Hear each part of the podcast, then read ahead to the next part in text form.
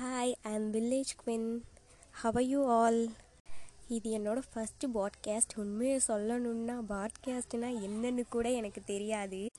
RJ Jackson துரை அவங்களோட YouTube சேனலில் தான் பாட்காஸ்ட் பற்றி நிறைய வீடியோஸ் போட்டிருந்தாங்க. அதை பார்த்து தான் பாட்காஸ்ட்னால் என்ன எப்படி யூஸ் பண்ணுறது அப்படின்னு தெரிஞ்சுக்கிட்டேன். அந்த வீடியோவில் பாட்காஸ்ட் பற்றி ரொம்ப டீட்டெயிலாக சொல்லியிருந்தாங்க. அண்ட் அது மட்டும் இல்லை அவங்களோட ஸ்பீச் ரொம்ப அழகாக இருந்தது. அதை பார்த்ததுக்கப்புறம் எனக்கே பேசணும் அப்படின்ற ஒரு ஆசை வந்துடுச்சு. நாமளும் ஒரு நாள் ட்ரை பண்ணணும் அப்படின்னு ஆசைப்பட்டுட்டு இருந்தேன். ஆனால் அதுக்கான டைம் கிடைக்கல. இன்னைக்கு என்ன நடந்தாலும் பரவாயில்ல. நம்ம ட்ரை பண்ணலாம் அப்படின்னு பண்ணியிருக்கேன். இன்னைக்கு ஃபஸ்ட்டு பாட்காஸ்ட்டில் அதனால் வந்து ஒரு குட்டி ஸ்டோரி மட்டும் சொல்லிவிட்டு இன்னும் போக போக பல இன்ட்ரெஸ்டிங்கான ஸ்டோரிஸ் அப்புறம் சாங்ஸ்லாம் பண்ணலாம் அப்படின்னு இருக்கேன். அந்த குட்டி ஸ்டோரி என்னன்னு பார்த்துடலாமா?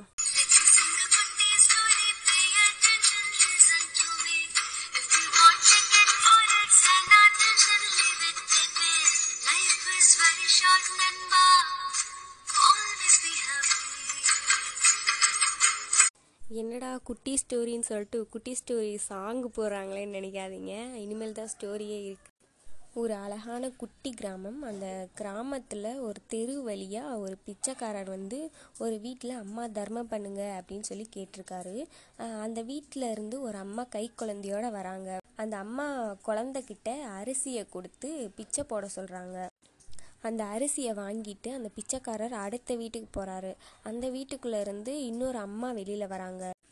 அந்த அம்மாவோட பொண்ணு வந்து தெருவில் ஃப்ரெண்ட்ஸ் கூட விளையாடிட்டு இருந்தது.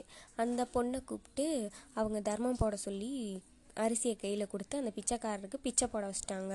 ஃபஸ்ட்டு பிச்சை போட்டாங்கள்ல அந்த அம்மா ஒரு நல்ல எண்ணத்தோடு எது பண்ணாலும் அதை பார்த்துட்டு அந்த ரெண்டாவது பிச்சை போட்டாங்கள்ல அந்த அம்மா வந்து எல்லாத்தையும் கெட்ட எண்ணத்தோடையே பண்ணிகிட்டு இருந்தாங்க. ரொம்ப வருஷம் ஆயிடுச்சு அவங்களுக்கும் வயசாயிருச்சு. அதுக்கப்புறம் அவங்க ரெண்டு பேருமே ஒரே நாள்லேயே இறந்து மேலுலகத்துக்கு போயிட்டாங்க. முதல்ல இருக்க பொண்ணை வந்து சொர்க்கத்துக்கு போகணும்னு ரெண்டாவதாக இருக்க பெண்ணை வந்து நரகத்துக்கு போகணும்னு நீதி தேவன் சொல்லிட்டாரு. ரெண்டாவதாக இருக்க பொண்ணு வந்து வேகமாக எழுந்திரிச்சு என்னை மட்டும் ஏன் நரகத்துக்கு போகணும்னு சொல்கிறீங்க அந்த பொண்ணை மட்டும் ஏன் நீங்கள் சொர்க்கத்துக்கு போகணும்னு சொல்கிறீங்க அவள் பண்ண மாதிரி தானே நானும் என் குழந்தைகிட்ட கொடுத்து தர்மம் பண்ண சொன்னேன் அப்படின்னு சொல்லி அங்கேயே சண்டை போட்டுட்ருக்கா.